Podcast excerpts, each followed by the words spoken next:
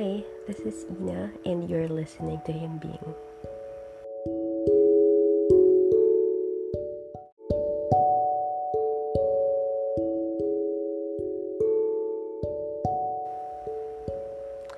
Tonight, we will read Smaller and Smaller Circles by Felisa Batakan. It's in the line of mystery, crime, suspense, genre of novels, and it follows two Jesuit priests, one forensic anthropologist and the other psychologist, on the hunt for a serial killer in the notorious dump city of Payatas.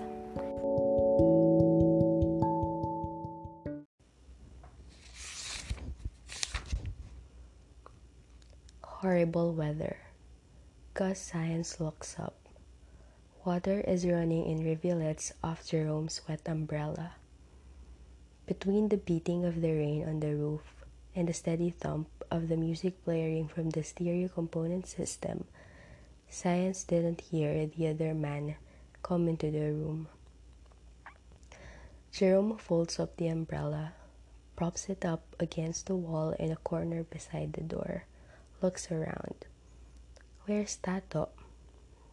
Tato Ampil is Science's young autopsy assistant, a med school dropout who decided in his fourth year that he really wanted to be a musician of some sort, although after nearly two years, he hasn't quite figured out what sort yet. You just missed him, Science says. The surgical mask he wears over his nose and mouth muffles his warm, deep voice. Hot date. Lucky guy, at least he's someplace warm. The air-conditioned room is inhospitably cold, colder, of course, because of the weather outside. The high-ceilinged laboratory is a study in white. White walls, white floors, white ceiling. Almost all the equipment and furnishing in it is shiny stainless steel. From the shelves suspended from the sturdy brackets fixed to the walls to the two gurneys pushed to one corner. Mounted on the wall, opposite the door, is a large whiteboard about four feet high by six feet wide. Close by stands a do-it-yourself workstation, incorporating a computer table, bookshelves and cabinets in honey-colored wood. A spanking new computer sits in the middle of the station with a very large monitor. Science bought it with a grant money from a Japanese foundation. It is used, among other things, to construct three-dimensional skull photo superimpositions, which help in the identification of the dead, a tedious task for forensic anthropologists before advances in computer technology made it simpler.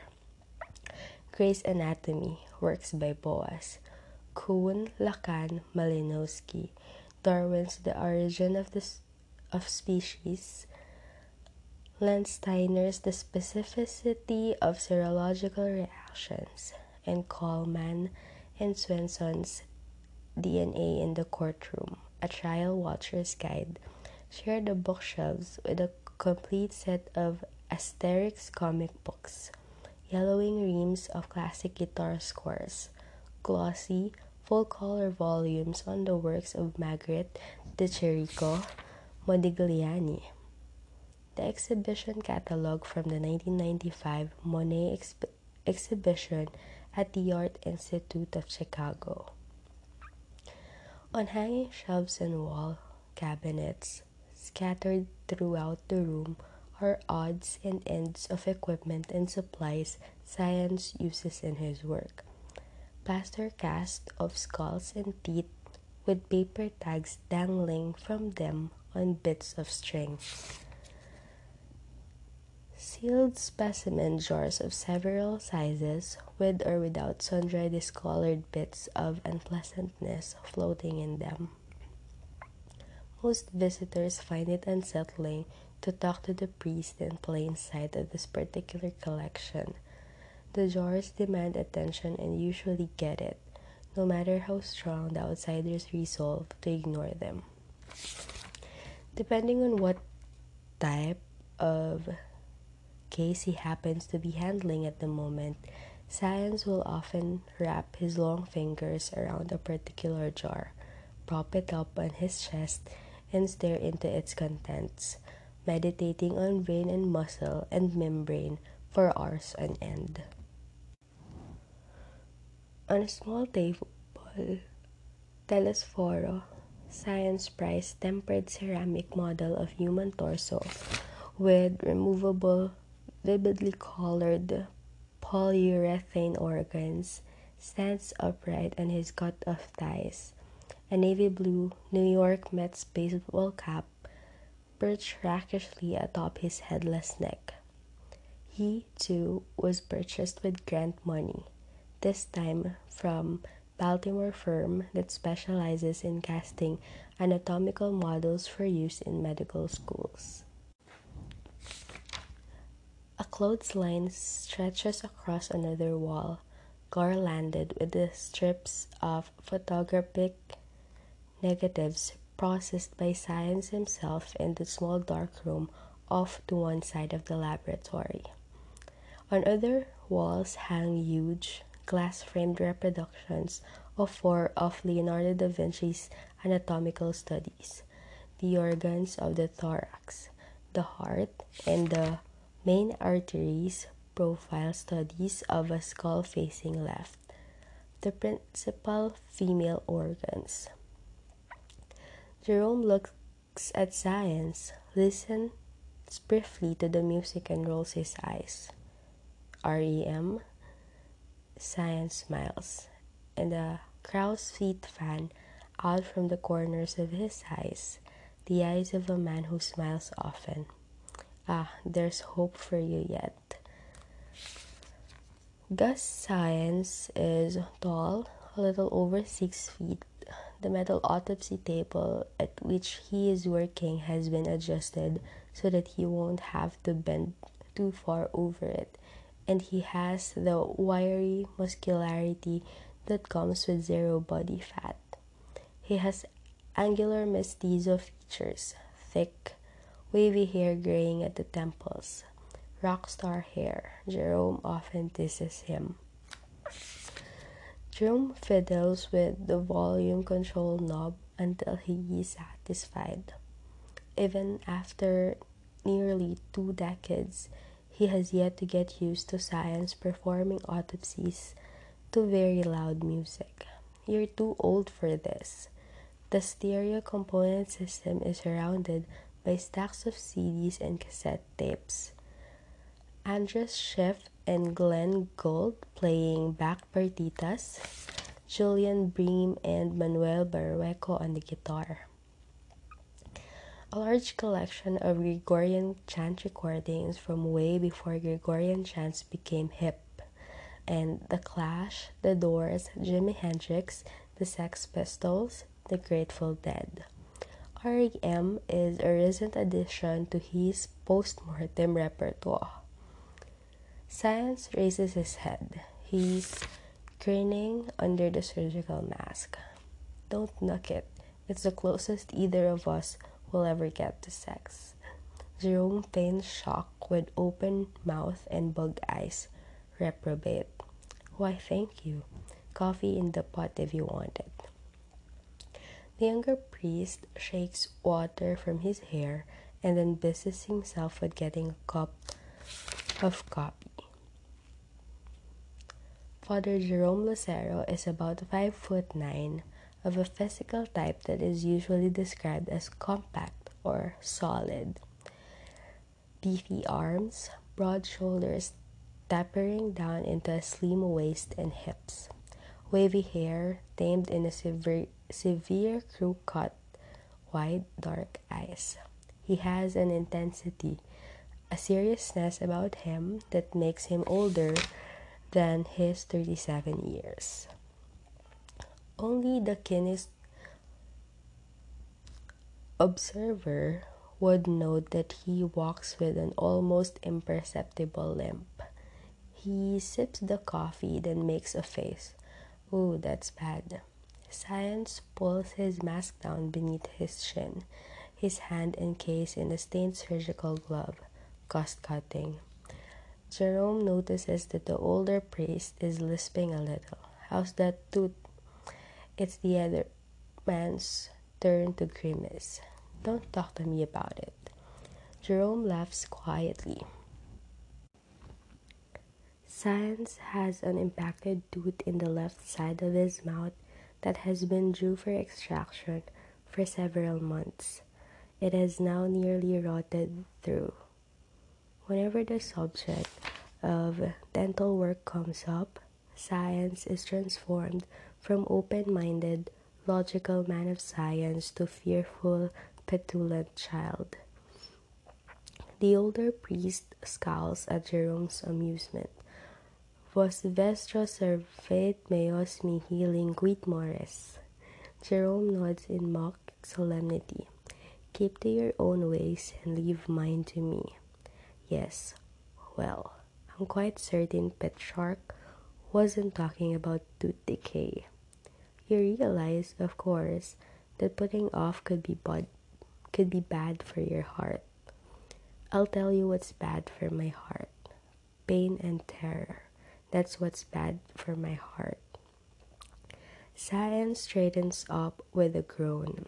He hunches his shoulders to relieve the tension in the muscles there and then relaxes them again before surveying his work, now in the final stages.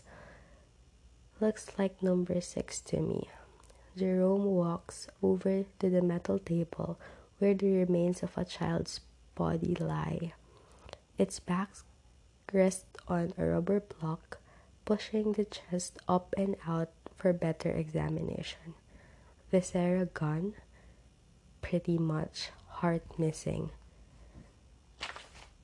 Feast peeled off. Neat blade work. Jerome bends at the waist, tilting his head to one side to look obliquely into the chest cavity. Skull? Science nods. Heavy blow. From the fracture lines, it looks like it came from the right. Jerome straightens up. About how old? My guess, about twelve or thirteen. Jerome picks up a pair of surgical gloves from the stainless steel trolley and pulls them on, the rubber snapping against the skin on the underside of his wrist. He quickly surveys the other injuries, genitals removed. He leans forward and runs the tip of his forefinger in a straight line beneath the child's exposed chin bone. Face flayed, just like the others. Science nods. Clean horizontal slit under the chin from ear to ear. Jerome looks up at him. What do we know about the knife? Again, very likely a small blade, about six inches long, no more than an inch wide. Something easy to handle for close, detailed work. Very sharp, no serration. And we've got the same grooves on the chin bone. Science peels off his gloves and drops them into a pocket reserved for medical waste. He walks to a drafting table to one side of the room. The table is a cast off from the university's mass communications department. It was originally used by film students for drawing cartoons. In the center of it is a translucent circle of hard, movable plastic with a light bulb underneath. He flips on the switch and slides two sets of photographic negatives onto the plate, motioning for the other man to look. Jerome follows him, stripping his own gloves off as he goes and dropping them into the same bucket. He squints into the magnifying glass Science holds over the set of negatives, black and white photos of thin, scratchy marks gouged through flesh and into the child's shin bone. They're a bit difficult to see with the flesh still clinging to the bone, but they're there if you look closely. Unlike this boy, most of the other victims were examined by science either weeks or months after they had been killed. By then, much of the flesh that had remained after the flaying had decomposed, revealing far more of the bone surface and any instrument marks that had been made on it than with this victim. The younger priest stares down through the glass for a few moments. Long marks and deep. Think it was the same blade used on the torso? No, the blade notches on the ribs are slightly thicker. Science moves the magnifying glass over the second set and waits for Jerome while he examines them. This second set of negatives was taken from the sternum and some of the ribs exposed after evisceration of the body. Could have been the tip.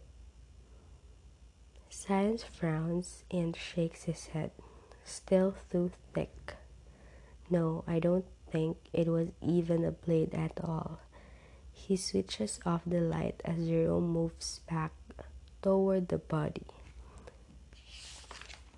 Ask me about the teeth. Father Gus, what about the teeth? Pitting.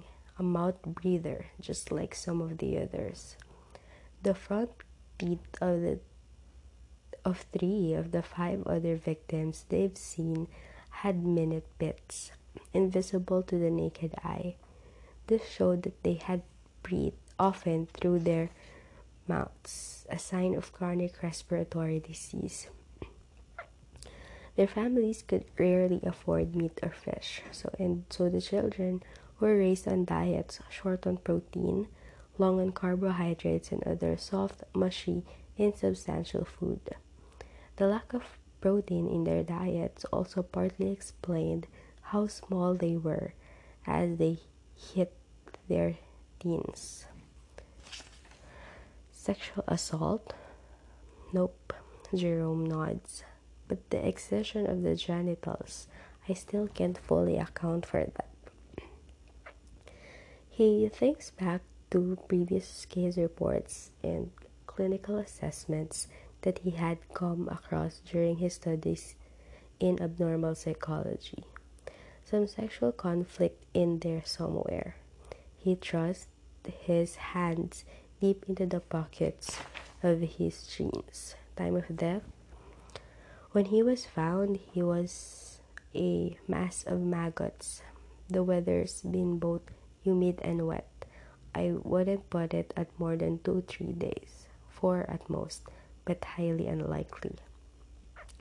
Science walks over to his desk and puts on his reading glasses, then picks up a clipboard and squints down at a document typed in smudgy carbon on a sheet of onion skin. Like the others, there was very little blood found around the body, suggesting that he killed them elsewhere. Wherever he does it, there's going to be a lot of blood, so it must be fairly well hidden, or at least somewhere easy to clean, easy to flash out. A bathroom, a garage. He would have had to change clothes too before he dumped the bodies to avoid suspicion. Jerome runs a hand over his face and holds it over his mouth for a few seconds before walking to the whiteboard. Science joins him there. Six is the heading of a new column on the extreme right of the board. Down the leftmost column, marking out the rows, is a series of categories: age, sex, date found, approximate date of death, mutilations. The body was found on the seventh of this month, Jerome says. He picks up a marker stares at the blank space at the end of a row titled Approximate de- Date of Death, and starts tapping the board, as though counting. Then he glances over his shoulder at Science. So we're looking at what? Medical legal officer says the fifth, most likely. Jerome turns to the whiteboard again and writes July fifth in the space. He caps the marker, puts it on the whiteboard ledge, and steps back. That's when he notices Science uh, staring hard at the board, his brow furrowed in concentration. What's wrong? A light seems to go off in Science's head. We've been looking at the dates all this time. Right. Science is now a flurry of long limbs and motion as he darts away from the board and back toward his desk. He shuffles through the piles of papers, folders, and paraphernalia until he finds what he is looking for. Maybe we should, maybe we should have been looking more closely at the days. He holds the desk calendar aloft. Jerome immediately sees where he is going with this. Got it. He turns back quickly to the whiteboard. Okay, first boy found February second. Medical legal says approximate date of death was the night or day before. February was the second Sunday. Approximate de- date of death was Saturday. Jerome pens the days and below the dates. Second boy found March third. Date of death, the first. The third was a Monday. Date of death, Saturday. Jerome writes, then goes to the next row down the line. Third boy found April sixth. Date of date, that date of death, the night or day before. Sunday and Saturday. Four, May fifth. Date of de- death, the third. Monday and Saturday. They pause a moment to absorb this. Then Science says, go on. Fifth boy found June tenth. Approximate date of death, the seventh. Tuesday and Saturday. And this one, the seventh and the fifth. Monday and Saturday. Science looks up from the calendar to study the new information on the board. That's the first Saturday of every month since February. Emil sits by himself in Father Science's faculty office. In the chill of the room, he can feel acutely the wetness of the socks inside his shoes, the dampness of the legs of his trousers from the knees down. He crosses his arm over his chest, keeping his fingers tucked into his armpits. A storm is raging outside, and the government has hoisted typhoon signal number two over several parts of Luzon, including metropolitan Manila. The branches of the trees on the campus wimp back and forth with every shift in the direction of the wind.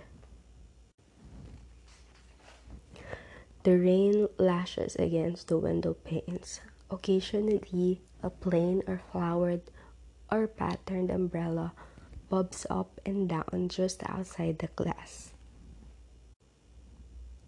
Someone caught in the fury of the elements. The door opens. It's Gus Science, struggling with the soaking wet umbrella that has been turned inside out by the wind. Jerome Lucero follows close behind, his umbrella in somewhat better shape. Oh, Emil, I'm sorry we've had to wait so long, Science says, moving forward with both hands extended to grasp the parish priest in a warm, if wet, handshake. It's okay, Father Science, Father Lucero. Science takes the umbrellas and leaves them to drip dry inside a plastic bucket in one corner of the room. "Coffee?" he asked Emil. "Yes, please." A cup is poured and gratefully accepted. Emil takes a sip, then blows on the surface of the coffee to cool it down. "Nice day for a super typhoon," Jerome says, pulling up a chair. "Have classes been suspended in your district, Father Emil?" Emil nods. "Early this morning, half of the students had already turned up." Jerome grunts in disapproval. Huh, you'd think they would have learned to suspend classes early enough after all these years. It's not like they didn't know the typhoon was coming until this morning. Science sits back behind his desk and turns to Emil. "So," he prompts. Emil sets down his coffee cup and begins wringing his hands, trying to calm himself before asking questions. "Is it one of our boys?" Science pauses a moment. "We can't be absolutely certain yet, but it's definitely definitely the same set of mutilations." "My God," Emil crosses himself. "Why is doing this?" Jerome stands, pulls up the blinds to allow more gray daylight into the room. "And if I knew the answer to that question, Emil," he says to himself, "we might be able to stop him from doing it again." He keeps his eyes focused on some vague spot outside the windows, looking but not really seeing, and does not respond. For a moment, the room is still and silent, save for the sound of the wind and rain outside. Science clasps his hands together on top of his desk. "We don't know yet. Honestly, we may never know. But you can help. You can tell your parishioners to keep an eye out for suspicious characters and warn the kids about staying out in the dump late." Jerome nods. "Do it discreetly. discreetly. Try not to create a panic. Whoever it is, we want to be careful not to alert him to the fact that the authorities are already looking for him. So we wait for him to make a mistake." Emil frowns. "I know it sounds contrary to common sense, Emil," Jerome says, "but if he feels threatened, he may go into hiding, and there's a chance we'd never find him again.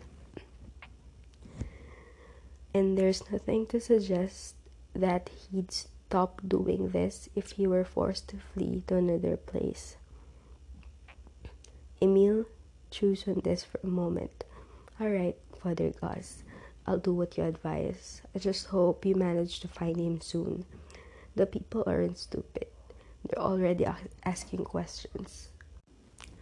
The fear is growing. It's a poor community, and they're used to being ignored by the powers that be. If that fear turns to anger, well, you know very well what can happen. I know, Emil, and I can promise you, the situation is not being ignored." He glances at Jerome. "Certainly not by us." This is how it happens in Jerome's dreams.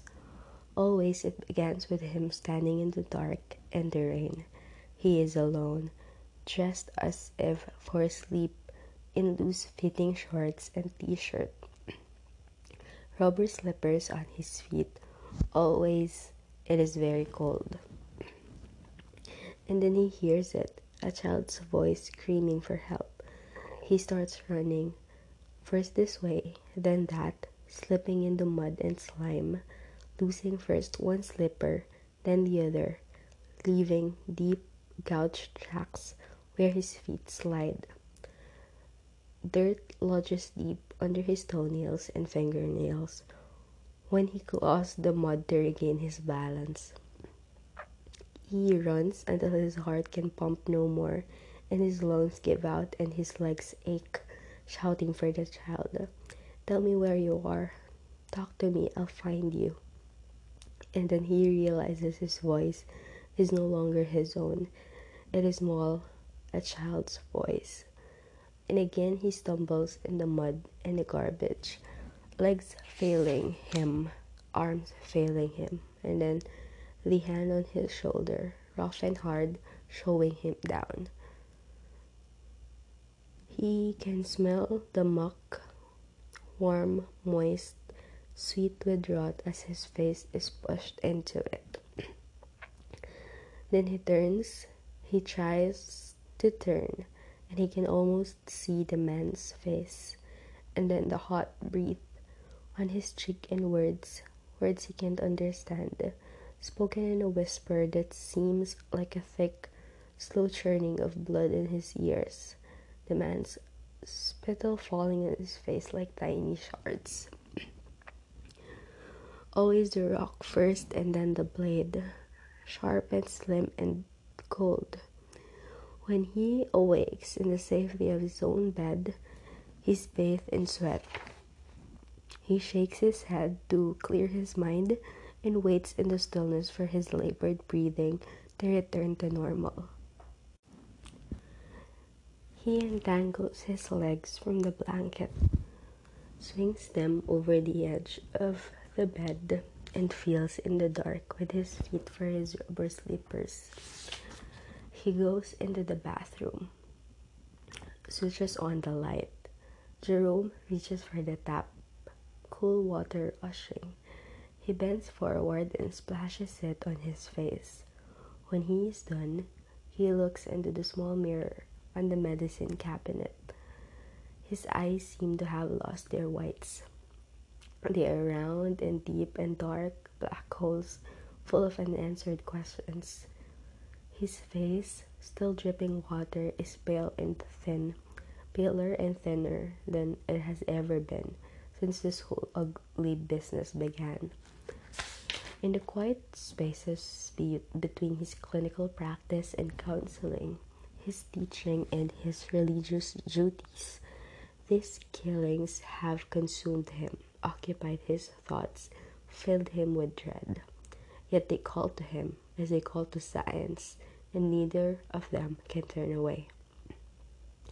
And he said to them, "Well, did Isaiah prophesy of you, hypocrites, as it is written, these people honor me with their lips, but their heart is far from me. In vain do they worship me, teaching as doctrines the commandments of men. You leave the commandment of God and hold to the tradition of men." Mark chapter seven, verses six to nine. When Jerome opens the door to Science's office, he sees Science standing by an open window, lost in thought. "Hey," he says, but Science doesn't turn. Jerome glances at the desk and sees a letter lying open on it. It's creased in several places, and he can imagine Science crushing it in one of his large hands, anger coursing through the long fingers before smoothing it out again. Jerome stands there for a while, waiting for Science to say something. When he doesn't, the younger priest quietly volunteers, "I'm sorry." Science keeps his eyes fixed on a cluster of coconut trees on a stretch of campus lawn visible from the window. "Bud rat," he says finally. Jerome looks up at him, confused. "Excuse me?" "Bud rat," Science repeats. "I've told the head of facilities management about the bud rat on those trees. He won't listen to me. It started with one tree. Now three others are infected."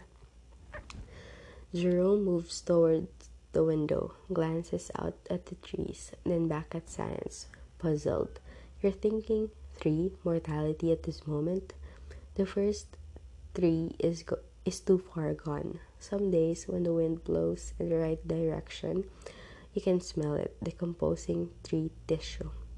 Okay, the end of the word curls upward, like a question, and Jerome stares at him, frowning. I'm afraid I don't understand. It's a fungus, you see. Phytophthora palmivora. It attacks the heart of the palm. I knew that's what it was when I saw that the topmost leaf was dead. The fungus eats its way, eats its way down and through the tree.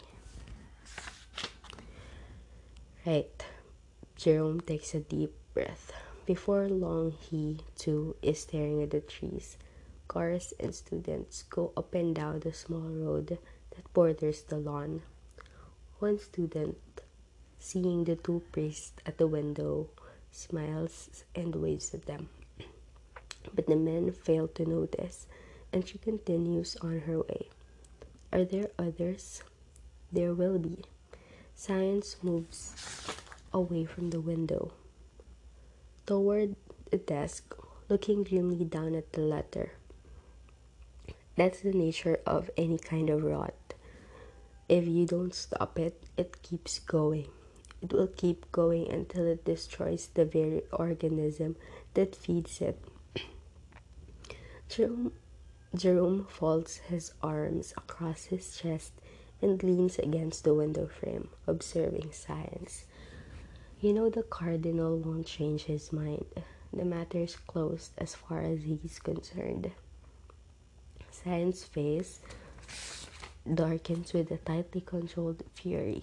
It is not closed. It will never be closed. Not until Ramirez is made to answer for what he's done. Jerome is startled by, by the phone ringing, the sound loud and shrill in Science's small office. When the older priest doesn't move to answer it, he asks, "You want me to get this?" Science nods, and Jerome picks up. "Yes?" It's Susan, an administrative officer in the sociology and anthropology department where Science teaches, and his de facto secretary. "Yes, he is. Hang on a moment while I ask him." He claps a hand over the mouthpiece and whispers, "Susan's asking if you want lunch." Science shakes his head, waves the offer away, not once looking up from the letter. Jerome hesitates, then returns to the call. "Hey, Susan, thanks, but he's not hungry just yet, and he's a pile. He has a pile of things to attend to. He'll probably pop down to the cafeteria when he's starving. You know how he is." A pause, a chuckle. He'll scarf down something from the pastry case on the way to his afternoon class. Don't worry about him. He's a big boy now. He wonders if Susan can detect the artificial cheer in his voice. "Okay, see you." When he sets the receiver down, he realizes that Science has not moved. Look, you've been chasing him through the system for more than a decade. The cardinal just moves him around. The children won't talk because they know nothing will happen. He's made powerful friends. What else can you do that you haven't already done? Science sighs. "I honestly don't know, Jerome, but I have to do something. This can't go on." Father Isagani Ramirez is a diocesan priest serving under the Archdiocese of Manila. For many years, he served as a parish priest at a parish in Quezon City, until rumors of inappropriate conduct with minors began to surface. Science become, became involved when one of his former pupils, a quiet, intelligent young man who had been struggling to get through university, attempted suicide. When Science tried to find out why, he learned, among other things, that he had been molested as a child by Ramirez. Science sought help to verify Youngman's claims and later found reason to believe them true, but a report to the Archdiocese was met with silence. Months after that, Science received news that Ramirez had merely been transferred to another parish. Science was incensed, but he was advised to think carefully about taking any further action. So, like any good Jesuit, he reflected, he prayed, he sought guidance and discernment. In the end, his conscience told him to continue to press for further investigation of Ramirez's misconduct and information on the decision to move him to another location. In his new parish, Ramirez, a charismatic speaker who could keep a crowd enthralled and whose charming, easygoing, even gossipy manner endeared him to people, quickly found wealthy backers to help him set up what was supposed to be a charity shelter for orphans and street children in the area. Kanlungan ni Cristo, Refuge of Christ, had twenty beds initially but soon expanded to thirty to forty and now seventy beds. Science watched all this from afar, unhappy that his pleas went unanswered for years, even more unhappy that Ramirez was now in a position of even greater access to and power over children and preteens.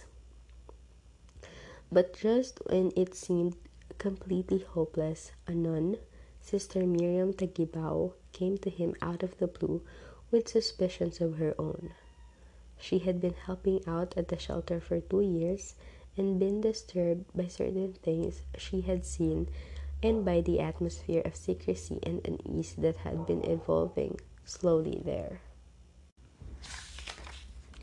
Her disclosures, credible to Science as well as to other experts whom he consulted, including Jerome, seemed to confirm Science's worst fears about Ramirez's involvement in Kanlungan. It was with Sister Miriam's help that Science brought forward a set of fresh complaints against Ramirez, and this time he argued strongly for a criminal investigation rather than a church inquiry. But Ramirez had powerful friends within the church hierarchy and in society, and Saenz was shut out of the ensuing church investigation.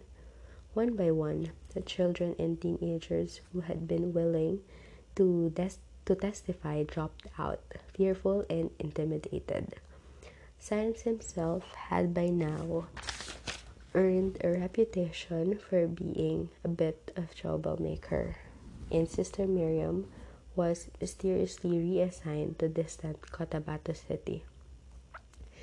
The outcome of this slow, secretive inquiry arrived today in the form of a letter from Cardinal Rafael Meneses. It is, as Science had feared, yet another transfer of parish, and Ramirez, while instructed to minimize contact with Kanlungan's wards, remains executive director of the charity. He'll keep doing the same thing, no matter which parish he's rotated to, no matter what project he takes on, and the charity he runs, he's just using it as a way to choose and groom more victims. But Gus, Jerome puts a gentle hand on his forearm. Without the children's testimonies, how much further can you go? I've already told you, I don't know. It's extremely rare for Science to raise his voice. When he sees Jerome flinch, he quickly pulls back. In a cal- calmer tone, he says, "But I have to think of something." Jerome glances at his wristwatch. "Look, I've got a class in half an hour." Science waves his large hands in the air. "Yes, go, go." He returns to the window, staring out at the dying trees once again. "We end at three. Then I'm seeing patients still around. Oh, six thirty. The other man seems not to be listening anymore.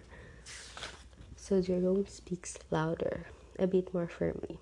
Why don't I swing by for you around seven? I'll buy you dinner, someplace cheap, he jokes. You won't have time, Science says. You haven't packed for your trip yet, and your flight's tomorrow. Jerome is off to Chicago the next day to attend an academic conference. He knows Science, right? And that there's no time for to discuss this further over dinner tonight. We'll make it quick, he says. But Science shakes his head, and that's the end of that. Jerome had already expected that Science would take the cardinal's decision hard, but seeing him like this worries him. He stands there, not certain what to do, what else to say. After a few moments, he reluctantly decides to move on with the rest of his day. Well, I'd better get going. Hmm, he'll be okay? Hmm. Jerome waits, but Science's mind is too far away. So without another word, Jerome leaves the room. He begins to close the door behind him and then remembers that it's nearly time for science student consultations, so he decides to leave it open. He walks briskly down the corridor, but just two or three steps after he turns a cor- corner, he bumps hard into someone. I'm sorry, Jerome apologizes and then finds that he has to tilt his head up to look up into the man's face. He's so tall, but he's also rather old, and Jerome finds himself laying his hands gently over the man's forearms, almost skeletal b- beneath the long sleeves of a barong Tagalog, to steady him. So sorry, I'm afraid I wasn't paying attention. Are you alright? The man gestures toward a brown envelope that has fallen to the floor, and Jerome quickly stoops to pick it up, handing it back to him. Yes, thank you. The voice is deep, quiet, roughened by age. I'm alright. It's only when he speaks that Jerome recognizes who he is. He heard the voice at a news conference that aired on television just a few nights before. I am looking for Father Science's office. Yes, yes, of course. Jerome's curiosity is piqued. He briefly considers accompanying the visitor to Science's room and hanging around to find out why he's here. But he knows that if he does, he'll be late for class. Down the corridor to your left. Third room after the fire extinguisher cabinet. The man glances down the corridor in the direction Jerome is pointing, and then turns and looks straight into Jerome's eyes. Thank you, Father Lucero. Of course, you would know who I am, Jerome thinks as the man disappears around the corner. Science is trying to decide whether to feed the letter into the shredder or to file it away as a reminder of his continuing failure, when he sees the tall, thin man framed by the open doorway.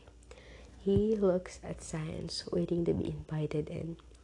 Although he is standing in the dim light of the corridor, Science can tell that the cloth of the man's barong Tagalog is fine, the embroidery finer. Yes, Science stands. Father, the man makes no move to enter the office. May I help you? The man's eyes narrow, but his expression is quizzical. May we go for a walk, Father? It is a nice day for a walk. The man steps back into the corridor. The gesture an invitation. The light of one of the fluorescent lamps in the ceiling falling upon him. Science sees him more clearly then. Hair almost completely white, thick eyebrows also going to white, pale, deeply lined skin drawn over the fine bones of his face, sharp eyes, a nose curved like a parrot's beak, Science is tall, but this man is even taller, about six feet five inches, in his barong and khaki collared trousers. He seems like a long pale ghost. A flat brown envelope is tucked under one arm. He stands motionless with a light with a slight stoop. He looks like an old man, really, except for the small, black, watchful eyes. Now Science recognizes him.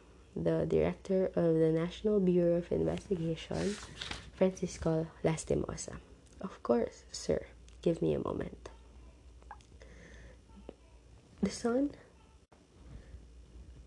has deep behind a bank of fat gray clouds, and the branches of trees are swaying in a strong breeze.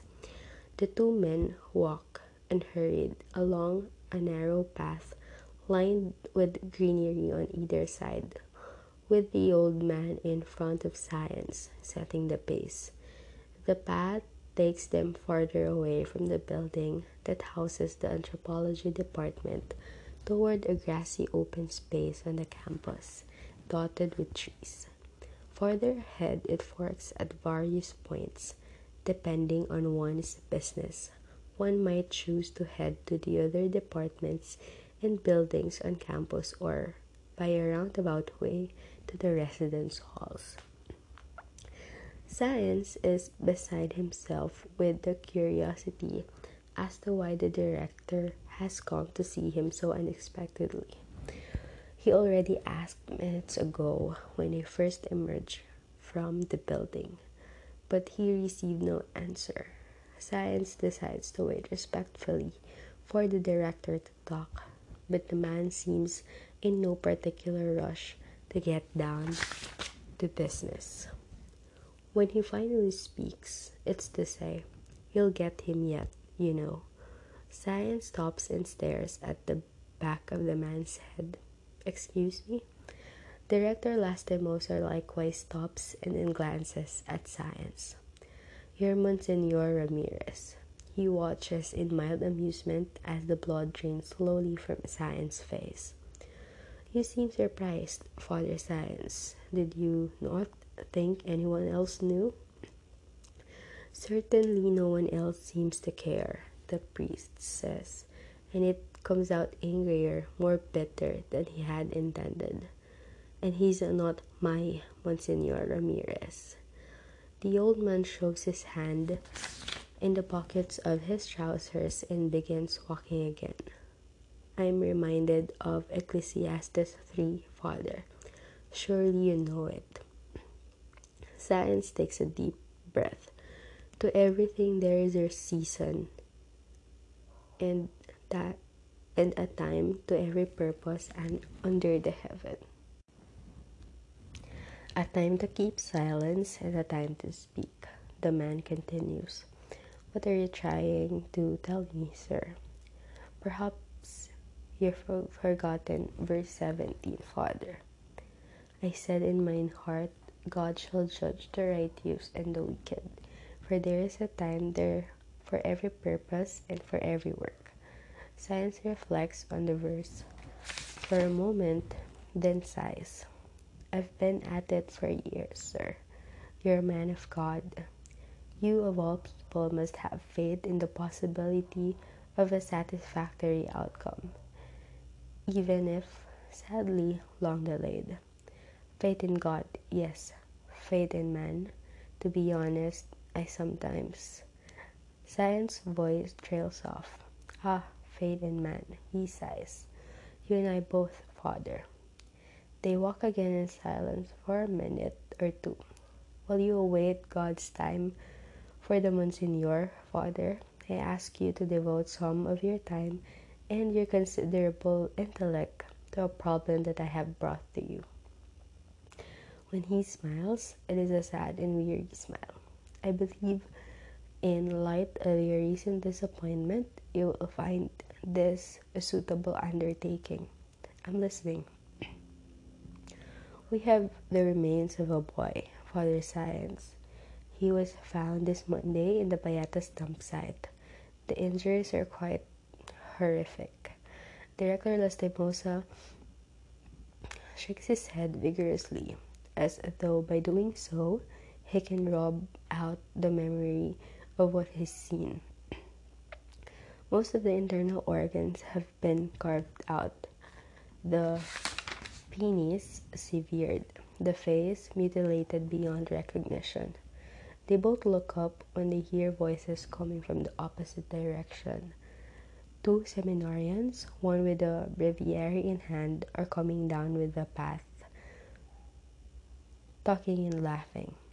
When they see Science, they smile and nod respectfully, extending the same courtesy to the director. The path is narrow, so the two men step aside to allow the seminarians to pass. When he is satisfied that they that they were out of earshot, the director continues. The case comes to us from the local police. Apparently, they found another corpse in February with very similar injuries. In both cases, they could not find any witnesses who had seen anything unusual that might have been related to the killings. Let me guess, that's as far as the investigations went. The director nods. Life is cheap in that part of the city. Just yesterday, a market vendor was stabbed to death in a fight at Litex. He took up a prime selling spot on the roadside that somebody else wanted. Litex Road along Commonwealth Avenue and not far from the dump site has a teeming flea and wet market whose vendors spill over onto the avenue, sometimes occupying two to three lanes and hindering the flow of traffic.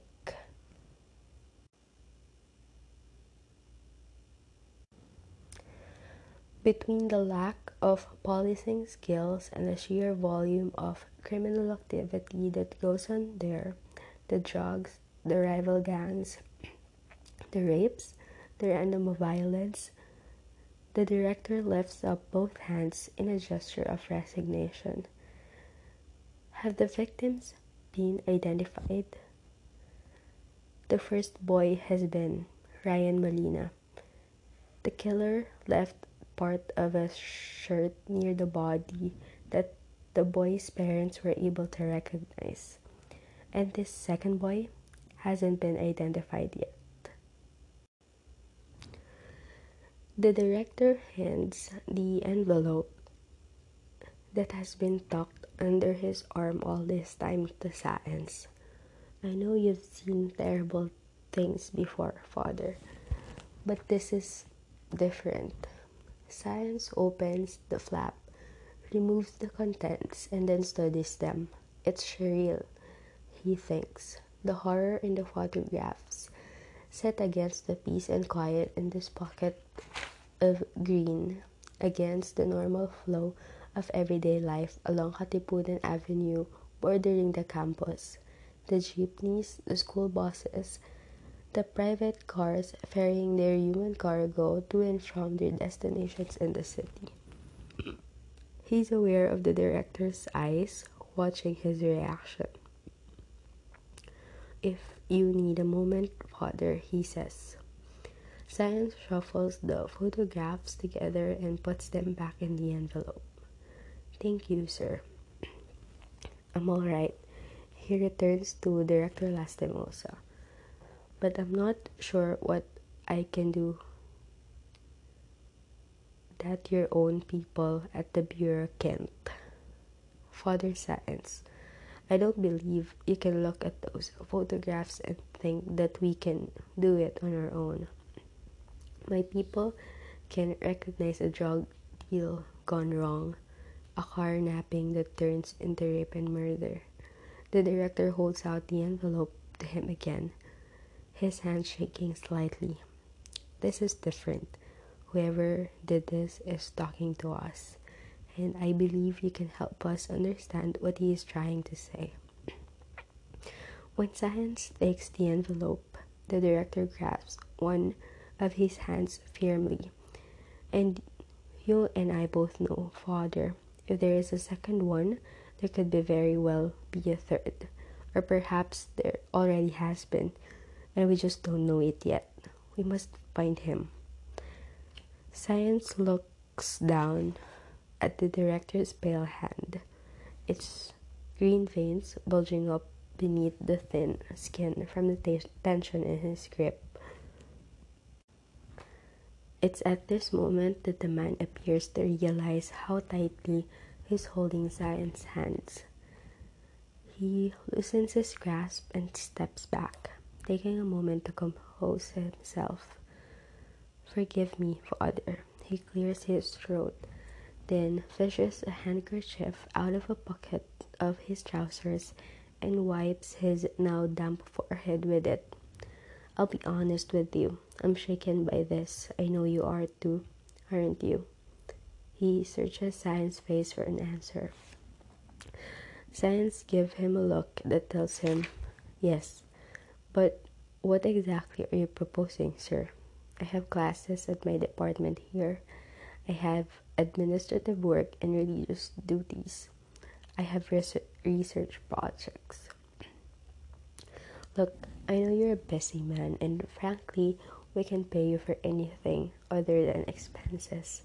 But if you have any time at all to spare to consult on these mor- murders, I must appeal to you to lend us that time." "It's not just a question of spare time, sir." Science thinks back on all the cases he has consulted on that involved the Bureau. In most of them, he had been part of an independent panel of experts convened at the order of the president to investigate the crime. In all of them, he had found strong cause to question the Bureau, Bureau's work methods and investigative practices and, ultimately, their findings. "You must know that I'm not very popular with some of your people. I'm not sure they would appreciate my weight wading into their turf, even at your invitation. You could become very unpopular very quickly." Science can tell from the man's lack of surprise or hesitation that the director has already considered and dismissed this. "I'm not interested in popularity contest, father. I will talk to my staff. They can agree or disagree with me, but at the end of the day, it's my call. In the eighteen months that I have been at the head of the Bureau, I have not been wasteful with resources or cavalier in hiring outside expertise. I think I can fully justify bringing you on board. Now I know you've worked with some of our better boys before," the man is saying as they retrace their steps back to Science Building. "Rustia in Soho speaks very highly of you." Science nods. "Ading is a good man. The National Bureau of Investigation has precious few good men, and Fernando Rustia, Ading for short, at scene of the crime operations is one of them, a lower-level supervisor with some twenty years of largely unrewarded experience under his belt. He and Saenz had met nearly a decade before through Saenz's work with human rights organizations involved in the search and identification of desaparec- desaparecidos or salvage victims under the Marcos dictatorship." "Yes, yes, I'm trying." And here the man stops, as though struggling to remember the words he wants to say, and reaches out to touch Science's arm, his long fingers bent with art- arthritis resembling claws. "I'm trying to get them to stay. The good ones. I'm trying to stimulate them, to remind them why, you know, why it is they came to us in the per- first place." Science nods. Like most other intelligence and investigative bodies in the country, the N B I is understaffed, underfunded and in dire need of upgrades to its facilities, equipment, and human resources. But it also suffers trust and integrity issues going all the way back to the dark days of the di- dictatorship, from technical questions over the proper recording of crime and custodianship of evidence to accusations of inefficiency, corruption, and collus- collusion with criminal elements. The Bureau has good pay- people, to be sure, but many of them, like Rustia, are underpaid and burned out and have few avenues for advancement in either pay or position with the, within the bureaucracy. The two men start walking again, the director a few paces ahead of Science.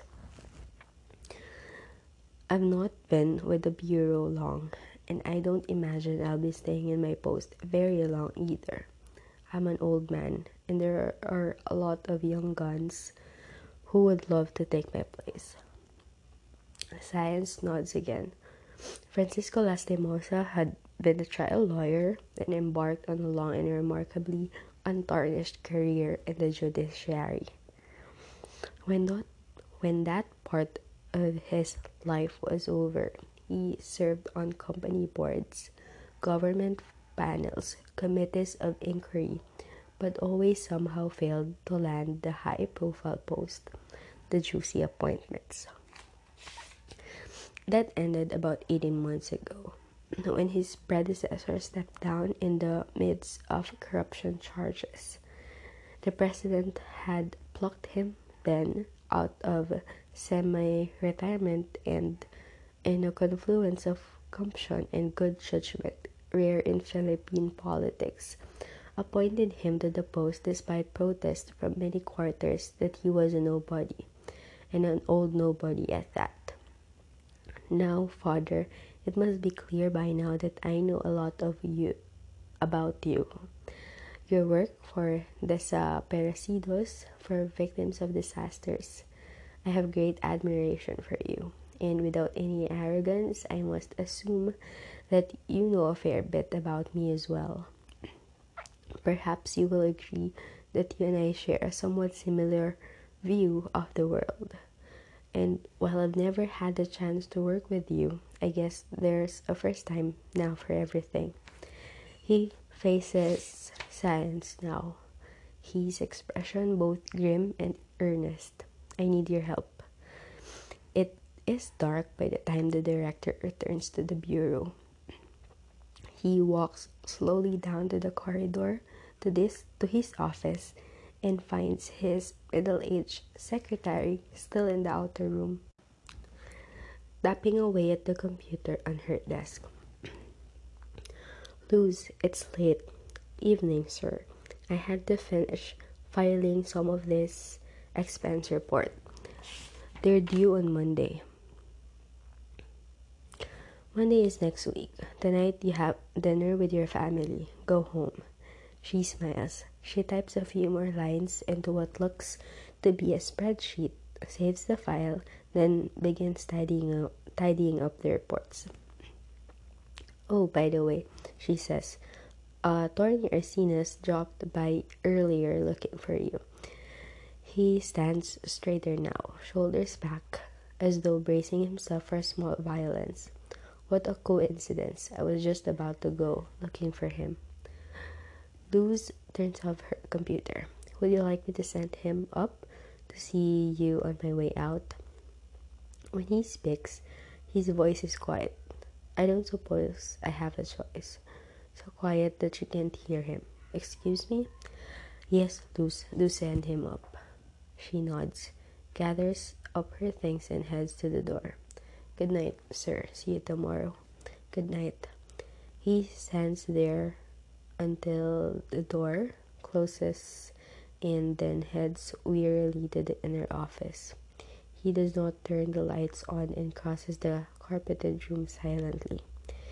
He sinks into the large leather swivel chair and switches on a desk lamp, which bathes the desk area in a pale bluish white light. and he waits. He dozes off and is startled awake by the sound of the door in the outer room banging closed. There is a sharp rap on his own door, and it opens seconds later, his visitor not bothering to wait to be asked to come in. "Good evening, Ben." "Sir, I have some papers for you to sign." Attorney Benjamin Arcinas holds the papers aloft as he crosses the room.